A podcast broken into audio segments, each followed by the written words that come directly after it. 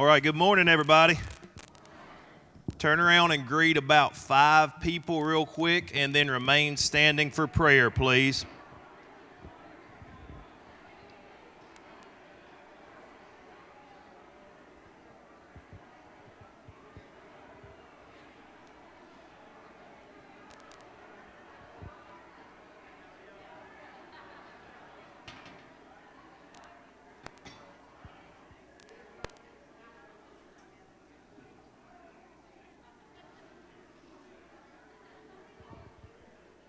Let's pray together, church.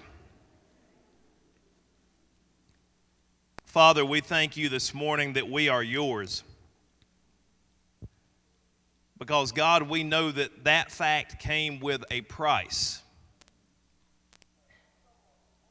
Separated from you, lost in our sins.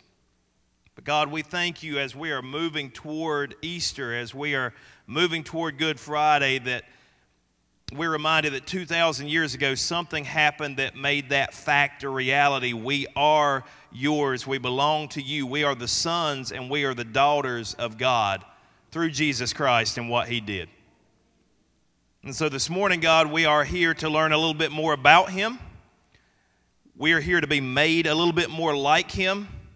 We are here to magnify the name of Jesus. I praise you, God, for our worship team. I thank you for our hospitality team, our children's team. God, I thank, thank you for everybody that makes this church a reality. But unless the Lord builds the house, we labor in vain.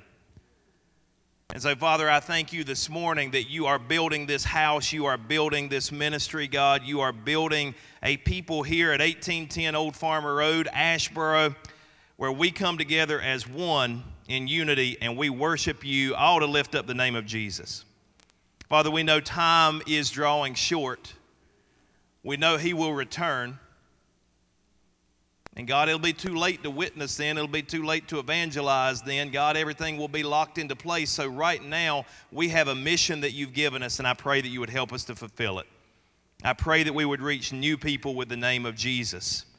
Lord, I pray, I know that as we're working, you're working, and I just pray that through your Holy Spirit, you would draw people here to this place and to churches all over town, all over this state, God, all over this country, all over the world, God. I pray that you would draw your people. I know that you're doing your work, God, and I pray that you would help us to understand what a blessing it is that we get to be part of that.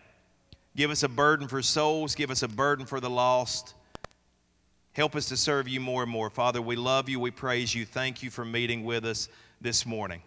It's all in the matchless name of Jesus that we pray these things. And Rushwood said together, Amen. You may be seated this morning, church. Hey, I want to start out with something good. I don't know how perceptive you are, but if you came in here today and you looked around, you noticed there is a difference in this room and the difference is that we, we're not done with it, but we have some sound panels up. Uh, uh, in 2003, when this room was built, there were supposed to be sound panels put in, and they never were put in. And so over the years, that's caused us some problems with our sound, some disclarity. And so uh, we ordered the panels. We started to install them yesterday. Pastor Jason uh, put together a team, and they worked yesterday to get these in. And we're going to get a lift, and we'll have some on these other walls as well. But I hope you're noticing in the sound booth, they're still working because there's a new sound dynamic in this room. So they're still working on getting all the bugs worked out. But hopefully, you heard that things are clearer this morning. Voices are clearer. The music is clearer. There's less disclarity. A lot of times, we've had people say, Oh, the music's so loud at Rushwood. And it wasn't that it was that loud. Well, maybe sometimes, but not always a lot of times it was just the sound dynamics in this room. So, uh, Pastor Jason, if you would stand, and anybody that helped him yesterday with the installation of the sound panels, uh, his team, let's give them a round of applause. They did a great job. Thank you guys so much. Um, they did a great job getting those in so we would be ready for this morning and also for next week when we are blessed to have our concert that's going to be put on. By the way, if you haven't purchased tickets for the concert yet, go ahead and get that done. As Pastor Jason said, the tickets are selling fast. And we would love not to even be able to sell any at the door. We'd like to sell out beforehand. So go ahead. We are really blessed. Building 429 is a national, internationally known group. Um, they're on K Love all the time. Sanctus Real uh, is on K Love, and, and a lot of folks know them. And so we're just been really, really blessed and favored to be able to get these groups. And we, we want to do this if we get the opportunities we want to do this from time to time not just to bless his church but to bless asheboro to bless our area. So if you'll come and you'll support it we'll be able to do these things. It supports our youth our daily bread soup kitchen. And so anyway just please come out to that concert. And uh, i believe god's going to bless us in that well this morning i don't want to set myself up for failure but i just might because it's probably, I don't know if it's in a homiletics book or anything, a preaching book somewhere, but a pastor probably at this time of day, it says 10:56 a.m. on the clock back there. I probably should not be talking about food. I probably just set myself up for failure because, especially not good food. Because I know if I start talking about that, all of a sudden your mind may shift to where we're eating lunch today and, and all that sort of thing. But I'm going there. I'm going to risk it this morning because I have a question I want to ask you to set up this sermon. And the question is they jumped the gun just a little bit. Hey, but we're all right. What is your favorite meal? What is your favorite meal? I guess I guess you already know. This is probably mine. Probably like in the whole world, this is probably like my favorite meal, period, other than maybe like Thanksgiving. How many of you been to Daniel Boone Inn in Boone? Okay, how many waddled out of there and hoped the pastor didn't preach on gluttony the next sermon, uh, next Sunday? Probably my favorite meal in the world. I mean, you know, if you've ever been there, they bring out either the salad or if it's seasonal, they bring out the soup. And you might as well skip that because that's just a filler and you just skip that. It's a rookie mistake if you eat that stuff when they bring that out. And then they come out and you know it's family style, right? So you get as much as you want of all this stuff that's really bad for you but tastes really good. And so they bring out, if you see up front, you know, the, the ham biscuits, those are the only things you can't get a refill on. So my wife always kind of smuggles those the extra ones in her pocketbook, and we take those and eat them the next morning for breakfast. And then they bring out potatoes, and uh, it's not in the picture, but they bring out Salisbury steak. You know, eh, oh, man, the gravy's so good on that. And corn. Anybody hungry yet? Y'all just ready to go? We just go to lunch? No, we, we got something to do here first. Corn and and and then they bring out other biscuits and jam and just man, it's such a such a great meal. And then at the end you get some sort of dessert, either a, chocolate cake or you get strawberry shortcake or that sort of thing. That may be my favorite meal in the world. In fact, when I go to Daniel Boone Inn, I don't eat anything else before or after. That's my only meal for the whole day. I save up and I save room. Awesome meal, a little bit pricey but an awesome meal. Probably my favorite in the world. I don't know what yours is. You might have a favorite meal as well, but I can guarantee you, whatever your favorite meal is, you never had a meal like Jesus served in the book of John. You've never eaten a meal like Jesus served the day that he fed the 5,000. It's in John chapter 6, and we are continuing with our seven signs of John seven miracles in the book of John that point to who Jesus is, help us to have faith in him. And these signs also help us to understand the power that we can have in the name of Jesus. So today we're going to be talking about the feeding of the multitude, the feeding of the 5,000. We're looking at John chapter 6, verses 1 through 15. John chapter 6, verses 1 through 15. If you want to turn there with me, or if you want to look that up, or if you just want to look on the screen this morning.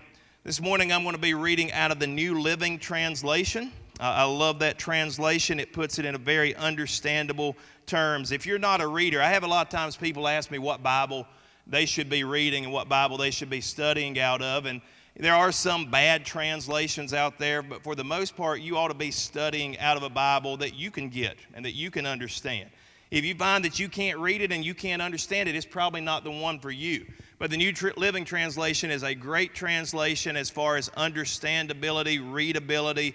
Um, my, my dad reads out of that for his devotions every day, and so it, it's one of my favorite translations um, not as close word for word as some translations, but just very readable and very good. The main thing about Bible reading is to do it, by the way. You know, the main thing is to do it. The main, the main thing is to be in God's Word.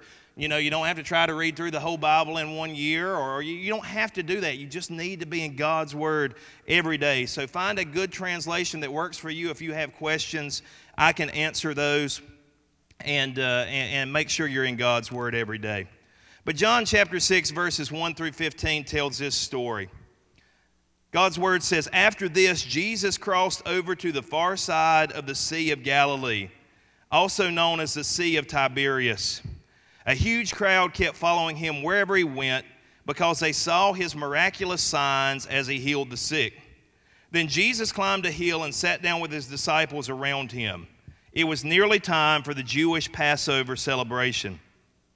Jesus soon saw a huge crowd of people coming to look for him. Turning to Philip, he asked, Where can we buy bread to feed all these people? He was testing Philip, for he already knew what he was going to do. Philip replied, Even if we worked for months, we wouldn't have enough money to feed them. Then Andrew, Simon Peter's brother, spoke up. There's a young boy here with five barley loaves and two fish. But what good is that with this huge crowd? We'll stop there for just a second. Andrew is such an interesting character in the Bible. Jesus had an inner circle Peter, James, and John. Those were his three disciples that were kind of his go to guys. He would pull them to the side. They, he was kind of almost Jesus' executive council among the disciples. But Andrew, who was Peter's brother, was kind of like the fourth. Once in a while, you see Jesus pulling him in with the other three. He's almost like the, the sixth man on a basketball team. He's the first one off the bench who comes in and adds things to what's going on. And so Andrew's very interesting. We don't see a lot of stories about Andrew. There's only a few times he's actually mentioned outside of just the whole group of disciples. But when we see Andrew, he's always bringing somebody to Jesus. In fact, Peter would have never been a disciple from a human standpoint. Peter would have never been a disciple if it wasn't for his brother Andrew, who said, Look, we've seen the Messiah you need to come and you need to meet this guy. You need to see if this is the Messiah or not. And so, Andrew, who's not the most important disciple, actually brings Peter, who becomes one of the very most important disciples, to Jesus. Here we see Andrew doing the same thing again. He actually brings this young boy to Jesus. Andrew is a bringer, he's somebody who get, meets somebody and takes them to Jesus. By the way, I think that we need more Andrews in the church today. We need more people who the goal of their life as they're living, and they don't have to be in full time Christian ministry. I really think we're all in full time Christian ministry, by the way, or we should be. But they don't have to be a paid minister or anything like that. But the goal of their life as they go through their life should, is to meet someone and bring them to Jesus. Meet someone and bring them. We need more people like that. And I believe that God has gifted some of you with that gift meeting people, bringing them to Jesus so that their life can be changed. But that's who Andrew is. Let's get back to the story in verse 10. Verse 10 says, Jesus says, Tell everyone to sit down. So they all sat down on the grassy slopes. The men alone numbered about 5,000. Then Jesus took the loaves, gave thanks to God, and distributed them to the people. Afterward, he did the same with the fish, and they all ate as much as they wanted. After everyone was full, Jesus told his disciples, Now gather the leftovers so that nothing is wasted. So they picked up the pieces and filled 12 baskets with scraps left by the people who had eaten from the five barley loaves. When the people saw him do this miraculous sign, they exclaimed, Surely he is the prophet we have been expecting. When Jesus saw they were ready to force him to be their king, he slipped away into the hills by himself. May God bless the reading of His Word this morning. This morning, I want to give you three spiritual principles. I want to give you three spiritual principles that I think emerge from this text that I believe will bless you and hopefully they will increase your faith in Jesus Christ this morning. I know it's a beautiful day. I know I've already talked about food. I know, you know, I know we, we've got other things to do, but let's get what God has for us this morning through this text, these three spiritual principles before we leave this place today. I want you to notice something first of all. These people were in the situation that they were in because they were following Jesus. They were hungry, and Jesus was even worried, it says in some of the parallel texts, that they might faint on the way back home because they had followed Jesus to where he was. They were in their situation, they were in their place of need because they were following Jesus. My friend Flip Benham always says this it's fun to follow Jesus until you find out where he's going. It's fun to follow Jesus until you find out where he's going. And Jesus is going to a cross. Jesus is going to difficult places. Jesus is going to some places that sometimes might get you in a situation where you need God's help. And so they were in the situation they were in because they were following hard after Jesus. They'd followed him up to around the top of the Sea of Galilee. the Sea of Galilee is shaped a little bit like a harp.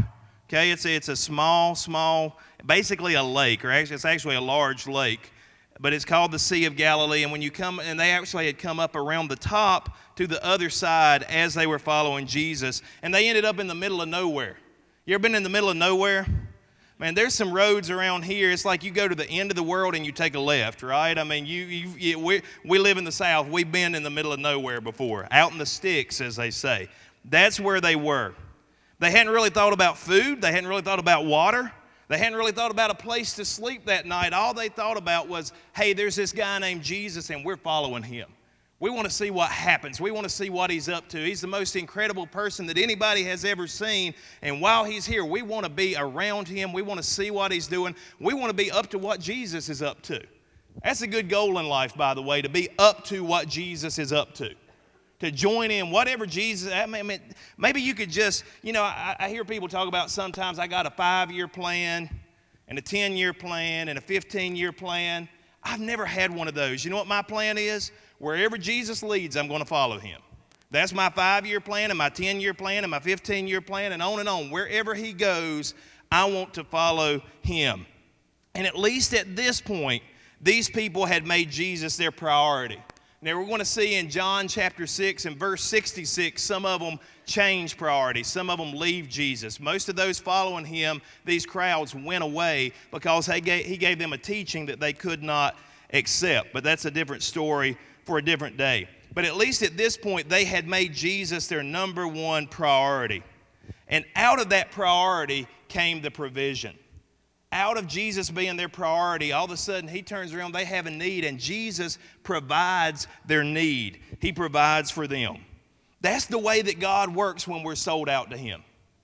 When we're sold out to Him, I don't know, it, it has bothered me a lot lately that I, there are Christians out there, I know that they know God's Word. I know that they know what they're supposed to do and how they're supposed to behave and how they're supposed to act, but it's even though they have that knowledge, living out the godly life is not a priority to them. They know what they're supposed to do.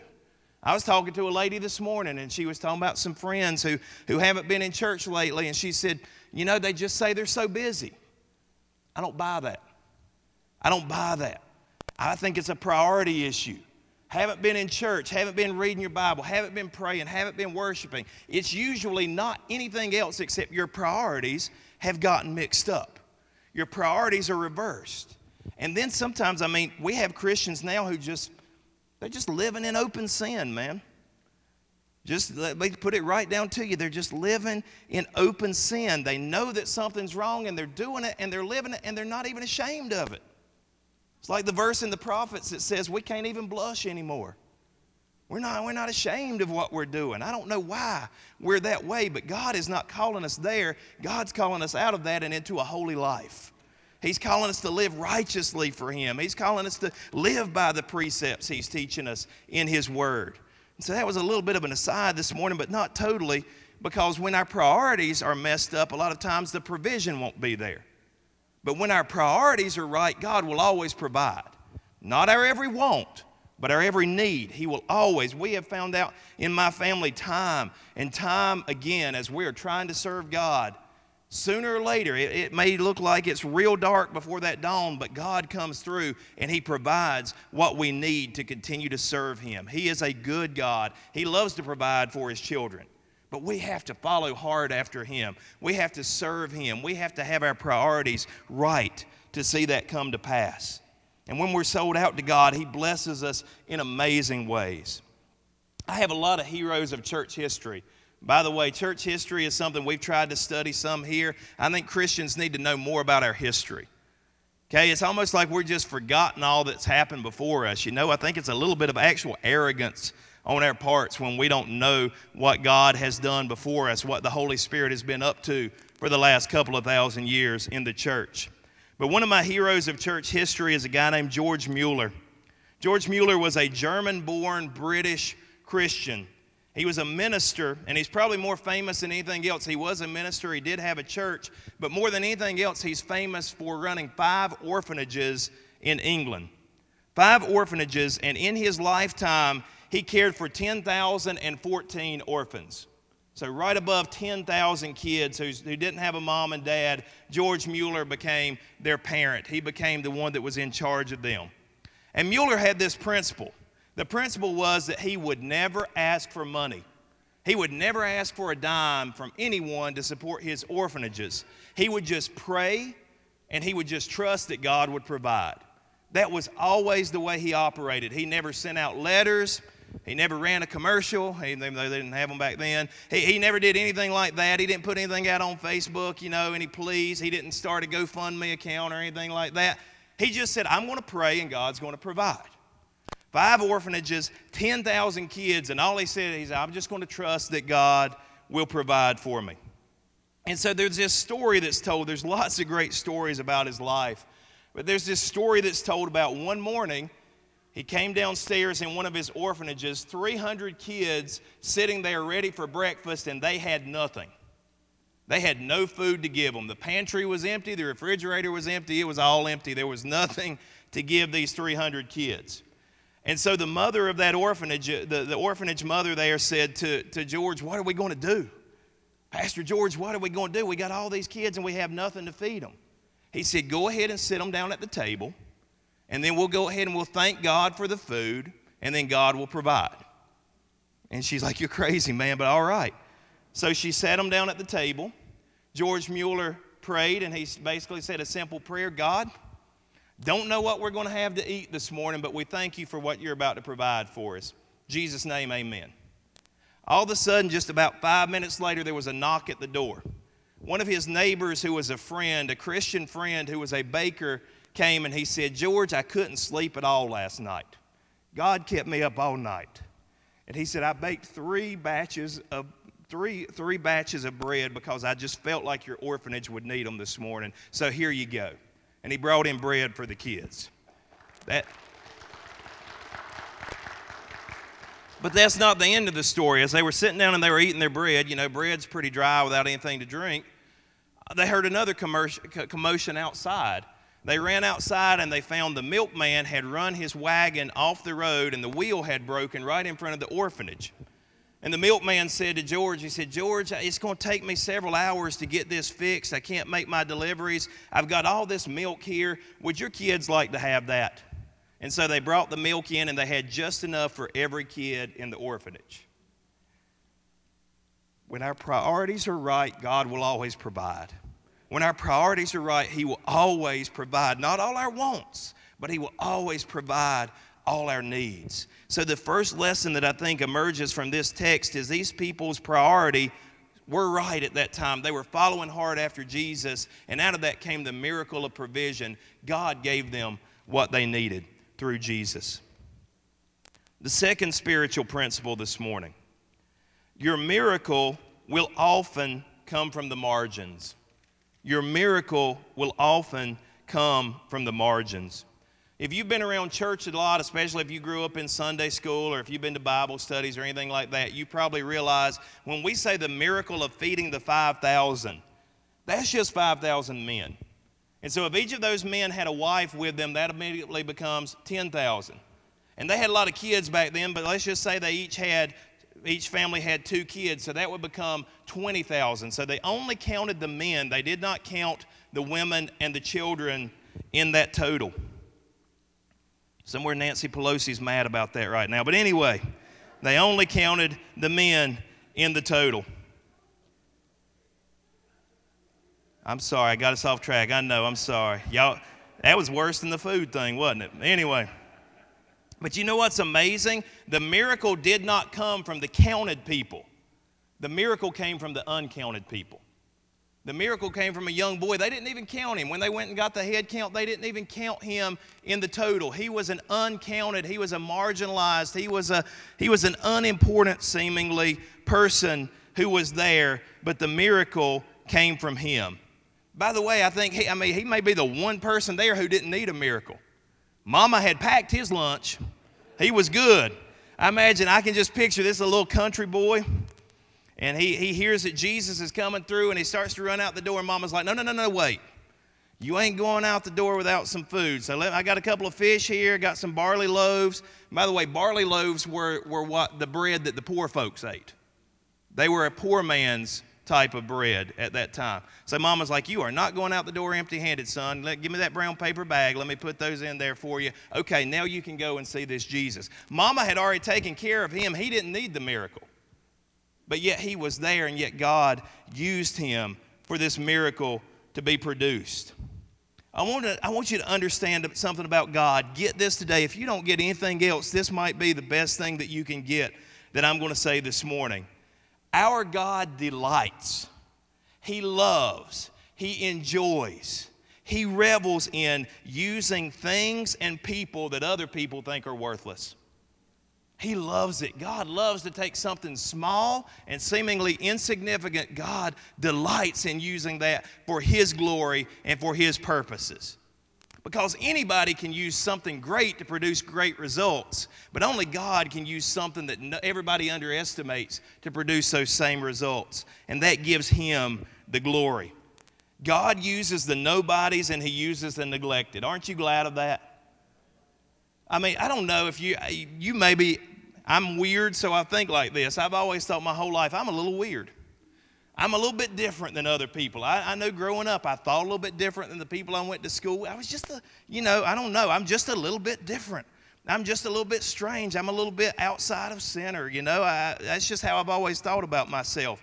But God decided to use me anyway. You don't have to be the cool person. You don't have to be the person that everybody looks up to. You don't have to be the person that's always in style. Or I don't know. Eh, eh, some of you may be like me. Sometimes I get awkward. Somebody talks to me like, I, I don't know what to say. I'm sitting there thinking, what can I say to this? Well, you know, and it just gets a little bit awkward sometimes. You don't always have to be the person who has the words ready at every moment. You don't have to be that person that seems like they float through life and nothing goes wrong. God will use you anyway.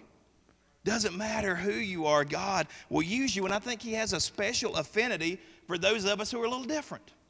Those of us who are a little off center, those of us who aren't quite the same as everybody else. I think God loves us in a special way and especially loves to use us. You say, Brent, can you prove that? Yeah, I can. 1 Corinthians chapter 1, verses 26 through 29. Brothers and sisters, think of what you were when you were called. Not many of you were wise by human standards. Not many of you were influential. Not many of you were of noble birth. Now, God can use the wise, and He can use the influential, and He can use those of noble birth. I mean, some of them were, but most of them weren't. But God, I love this verse God chose the foolish things of the world to shame the wise. He chose the beaten and the broken down and the, and the off center. He chose that to shame the wise. God chose the weak things of the world to shame the strong. God chose the lowly things of this world and the despised things, the things that are not, to nullify the things that are, so that no one may boast before him. In other words, God uses stuff that nobody else can use. I, I, did a sermon last year. Maybe some of you were here for it. We talked about art and the art of God. And we talked about God as a junk artist. He takes lost things, He takes broken things, He takes things that nobody would think are, are that good or that important, and He makes amazing art out of them. That's what He does for me, and that's what He does for you. God's a junk artist. Aren't you glad? I, I read the Christian poet one time who said, God has no taste, and I'm glad of that. Because if he had any good taste, he wouldn't want to use me. But he ha- doesn't have any taste. He loves us all. God's not finicky, he's not picky. He uses the lowly things to confound the wise. So this morning, if you're here and you feel like a loser today, you feel like you're no good, you feel like you're an outcast. You feel like you're on the margins. You feel like nobody loves you or cares about you. I have good news for you today. God likes nothing better, loves nothing better than to use people like you and me. So be of good cheer. Jesus likes to take things that the world despises and make amazing, wonderful things out of them. God used this little boy. This little boy was nothing special. Even his lunch wasn't anything special. I read one commentary and they said the five loaves probably barely qualified. We wouldn't call it a loaf, we just call it a piece of bread. They were tiny little things, but God used this boy and his lunch to work this amazing miracle through Jesus Christ. And like the boy with the loaves and fishes, all you have to do, all I have to do, all you have to do, all we have to do is just give our all to Him. I love how the little boy, he didn't bargain, did he? He didn't bargain with Jesus. He didn't say, okay, okay, now Jesus, I'm going to keep one of those fish and I'll keep three of the loaves. You can get two, you know, because I got to have some lunch for myself, but I'll give you about half. That's not how it worked. He gave his all to Jesus. That's what God calls us to do. He doesn't want us to hold stuff back. He wants us to give Jesus our all. And then He breaks it and He prays over it and He multiplies it and He uses it, uses it to change the entire world. That's what God does when we give Him our all. Brings me to my last point. The third spiritual principle that emerges is that your blessing will come from your brokenness. Your blessing will come from your brokenness. You may not realize this, but there are really only two miracles of Jesus that are recorded in all four Gospels. One is this feeding of the 5,000, it is mentioned in all four Gospels, and the other is the resurrection. Those are the only two that are mentioned in all four Gospels. Now, in all four Gospels, Jesus heals blind people, and we're going to talk about that as we continue with this series but it's not the same person mentioned in every gospel. The only miracles that are mentioned in all four gospels are the feeding of the 5,000 and resurrection Sunday morning. But Luke's gospel includes something about the barley loaves that John's does not. We just read the account of John. In the parallel account of Luke, chapter 9 and verse 16, Luke says this, and this time I'm reading out of the NIV. He says, Taking the five loaves and the two fish, and looking up to heaven, Jesus gave thanks and broke them. He broke what was already there. He broke what had been offered to him. He took it and he broke it. And then he gave them to the disciples to distribute to the people. Look, you say, Brent, that's an insignificant detail. When you're reading the Bible, there's nothing insignificant. God has it there for a reason. If it's a small detail, if it's a small thing you wonder about, God has it there to teach you something because all Scripture is God breathed. All Scripture is God breathed. Every little detail, there's some breath, there's some life in it, there's something that we can learn from and something that we can be taught about, something that will help us grow. And the fact that Luke mentions he took these things and he broke them before he distributed them to the people, I think that's important. I need you to know this this morning. Just like those barley loaves, before Jesus can really use you, he has to break you. Some of you have been broken. The ones that are saying amen, y'all been broken, y'all been through it. You get it. Before Jesus can really use you, he has to break you. Brokenness is one of the toughest parts of the Christian life. It is not easy to go through. I mean, nobody wants to be broken, nobody wants to be crushed, nobody wants to go through it. But before Jesus can really, really use you, he has to break you. I was talking to a friend the other week, and this friend said, You know what, Brent, I feel like I've been through enough. And I said, Amen. I feel the same way a lot of times. I feel like I have been through enough. I feel like God has let me and my family go through enough tough stuff.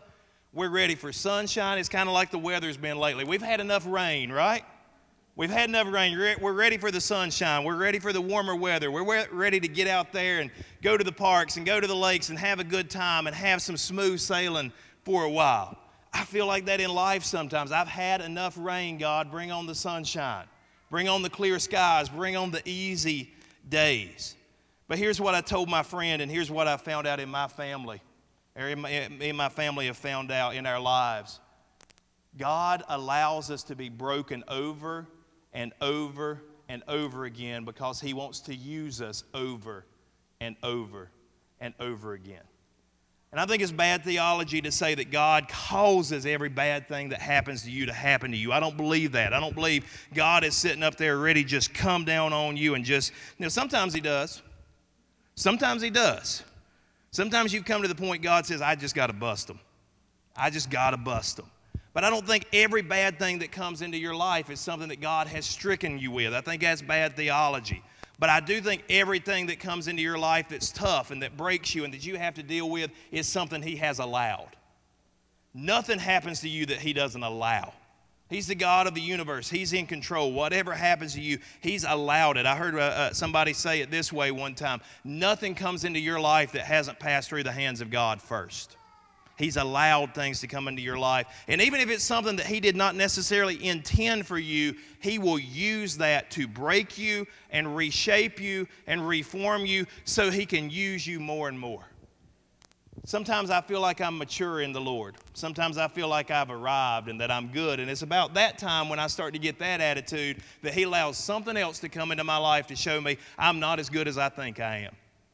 He's got to break me one more time, He's got to correct me one more time. He's got to bring me back in one more time. And that's tough, y'all. When you're going through it, nobody likes to go through the process of brokenness. Nobody likes that. Nobody enjoys that. It's not an enjoyable experience. But looking back, I'm so glad that God has allowed things come into my life that have changed me. I'm, allowed that I'm glad that He's allowed things that have changed my direction, changed my thoughts, my attitudes, made me seek Him deeper. There's even a thing the, the, the ancients used to talk about called, uh, called the, the, the dark night of the soul. It's where God intentionally draws back and you don't feel His presence. You don't feel like you're close to Him. Sometimes God will intentionally draw back from you and remove the, the, the joy of His presence because you're getting complacent, you're getting used to it. And when, when you're in that dark night of the soul, you'll seek Him deeper and you'll go deeper with Him. And it's tough, and nobody wants to go through it. But God does these things and allows these things so that we can be broken. There are times when God wants to do something new with you, but in your spirit, you become too hard and you're flawed, and He can't use you like you are, so He has to break you. When I was at UNCG, I, I, I, was, you guys know I was an art major, which that was a trip, man. Being a conservative Christian at a liberal university, liberal arts university in an art, you know, art department, that was kind of crazy from time to time. Sometimes I stood out like a sore thumb, but I had great opportunities to witness to people. I still remember uh, turning pottery and this guy sitting across from me, and he's like, so you really believe like there was a talking snake in the garden, you know? Yeah. And I was like, yeah, I really, really do. You really believe there was this big boat and this guy named, yeah, I really do. Had great opportunities to witness to people and great opportunities to be, a, try to be a light, shining sometimes in the darkness. But when I was there, one of the classes I did have to take was a ceramics class, or you might call it a pottery class. And I was really good at drawing. Pretty good drawing anyway. Pretty good at drawing and painting. Those were my go to things. Those were where I really had my artistic ability. But I was not such a great potter. That was not my thing. That was not what I was good at. And so we were using a kick wheel, and I was learning how to use the kick wheel, and I was learning how to turn pottery. And what you call it when you mess up is a flop pot. You're trying to turn a pot, but you flop it, you mess it up. And as this wheel is spinning, if you just, you know, if you're not doing it just right, all of a sudden you'll get a little wobble. And all of a sudden, as you continue to turn it more and more, it gets bigger and bigger. And all of a sudden, if you get it bad enough, that whole thing just falls apart, you know? And so I turned some like, I just got where I was good enough that I wasn't flopping everything. You know, I could just barely get it there, but it wasn't great. It wasn't beautiful. It wasn't these wonderful pieces or anything like that. But what happens with pottery is, even if it's got a little flaw in it or whatever, you know, you might can preserve it, you might can use it, but you cut it off the wheel and you set it up and you let it dry. And when it starts to dry, the water, I mean, obviously this, this isn't anything deep or anything, but the water starts to come out of the clay, it starts to dry out. And it gets to this point called leather hard, leather hard pottery, where you can carve it and you can do a few things with it, but, but really you can't do very much with it. And if there's flaws in it and if there's other problems in it, there's nothing that you can do to fix those flaws at that point. You can camouflage them or whatever, but you can't go back and you can't work it and you can't fix it when it gets to that point. The only thing you can do when it gets to that point of being leather hard pottery is if you want to use that clay again, if you think there's some value in it, you have to break it. You have to basically destroy what's already been made. You have to toss it in a bucket of water and let the water get back into it, and then you can bring it out and you can use that clay again and you can redesign it and you can rework it. But it has to be broken, otherwise, it's no good. It either has to be broken if it's messed up, or you could fire it, but when you fire it, it becomes permanent. And so you're not going to be able to ever use that material again. It's kind of the same with us. Sometimes as we go along and as God is working on us, and God is the master of pottery, God is the master of, of, of creating something out of just the dirt. By the way, that's what we are, right? We're the dirt, we're the dust. He's the master of making something amazing out of dust and dirt. But sometimes, not through our fault, or not through his fault, but through our fault, we have something in us that, that creates a problem. Maybe there's a defect in us. Maybe there's a hard spot. If you've ever turned pottery and you get a piece of clay and, there, and there's maybe a hard spot in it or a little rock or whatever that's in it, man, that can mess up the whole thing. Maybe there's something hard in us. Maybe there's something that causes a flaw. And all of a sudden, as He's working on us, we get to a point where, where if we harden enough, He'll never be able to fix us. So, what He has to do is He has to break us and he has to start kind of back over again and rework us. But here's the great thing if he's willing to break us and if he's re- willing to rework us, that means he sees some value in us. That means there's something good in us. That means there's something that he can use. And so I've been there in my life, and I, I hope actually that you've been there in your life where you have gotten to the point where God says, you know what? Too much of a flaw, too much of a problem. I'm going to have to break this one and I'm going to have to rework it and I'm going to have to remake it. It's tough when we get to that point. But just like, just like the bread and the fish in this miracle, there was no way, there was absolutely no way Jesus could have performed that miracle without breaking those things and offering them up to God and distributing them. And then all of a sudden, once he did that, once the brokenness occurred, the miracle could occur. Some of you are waiting for a big breakthrough in your life. You're waiting for God to do something in your life. You've been praying for it for a long time. You've been desiring it for a long time, and it's just not happened. And I hate to tell you this morning, it may be that you're going to have to go through a period of brokenness before that happens. God's going to have to break you. He's going to have to remake you. He's going to have to reuse you. If that's happening, or if that begins to happen for you, don't despair. Don't feel like God's picking on you and just being mean and ugly and nasty to you. That's, uh, that's not what it is. God sees something valuable in you, and He wants to get you to the point where you are useful to His kingdom. When I go through a period of brokenness, oftentimes I just stop and think, God, what are you about to do with me? I've, it's happened in my life so many times. I know before I came to this church, I was pastoring a smaller church and things were going well there, but I knew that God was calling me back here, and I, I knew that I needed to be better than I was. I needed to be deeper than I was. I needed to be stronger in the Lord than I was. And I just prayed the prayer God, please break me. Please reshape me. God, bring some brokenness into my life because I need to go deeper with you. And it was amazing. It was like all of a sudden things started coming into my life that were tough. Things started coming into my life I'd never dealt with before. But through all that, He shaped me into something new. And He shaped me into something that He could use. So, look, if you're going through a tough time this morning, don't feel like God's just picking on you. Don't feel like God is just trying to be mean to you. God is breaking you, He's reshaping you, He's making you into something that He can use for His kingdom. Each and every one of you this morning, each and every one of you, God wants to use. And I believe He wants to use some of you in a new way, in a way that you have never been used before. And so be patient with the process, be patient with what He's doing because He's making you into something beautiful, He's making you into something wonderful. This morning, we're not going to have an altar call. I know that we've done several weeks of altar calls in a row, and I just didn't feel led to go that way this morning.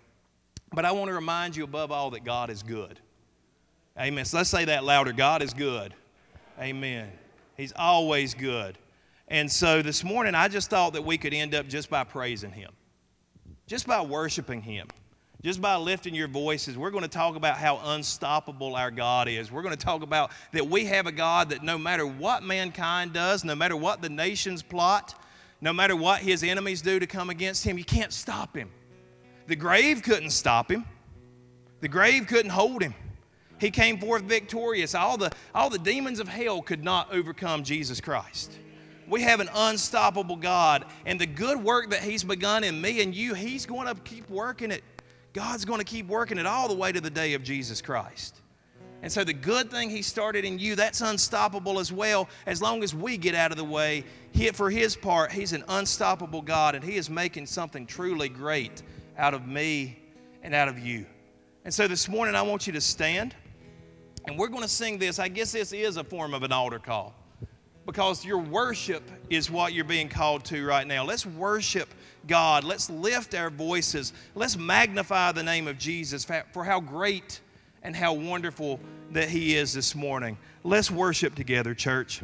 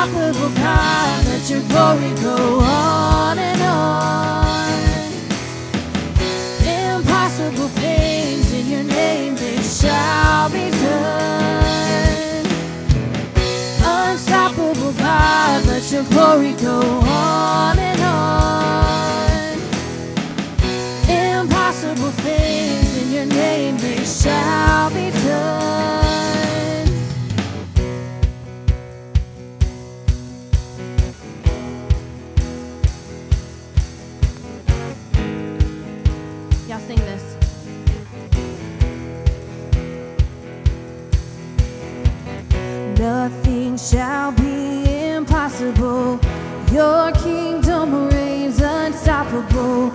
We'll shout your praise forevermore. Jesus, our God, unstoppable. Nothing shall be impossible. Your kingdom reigns unstoppable. We'll shout your praise forevermore. Jesus, our God, unstoppable. Nothing shall be your kingdom reigns unstoppable. We'll shout your praise forevermore. Jesus, our God, unstoppable. Nothing shall be impossible. Your kingdom reigns unstoppable.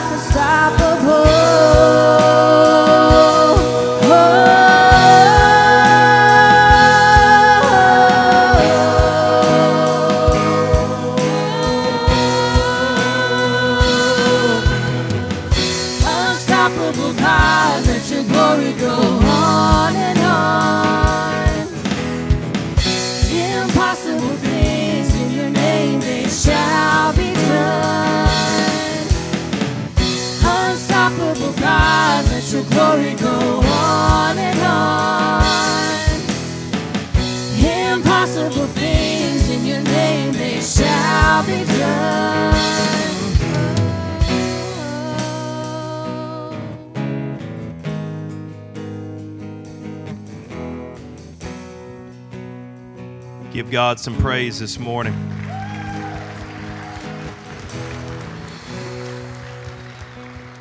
Pray with me, church. Father, I pray that you would work whatever within our lives needs to be worked for you to get the glory. So, if God, hardships need to come, if that's what needs to happen and you need to allow that, God, we pray that that would be what happens. And God, if we need some bright sunny days and we need some clear sailing and we need just favor and blessing and you need to just pour that out on us for us to do the greatest work that we can do for the kingdom, then God, we know that you are capable. And if we need a miracle, God, we know that you are capable. And so, God, I just pray that you would work your will and your way in our lives. God, your perfect will would be done in us. Thank you for allowing us to meet here this morning. Thank you for allowing us to worship you. And God, I pray that you would put somebody on our hearts this week.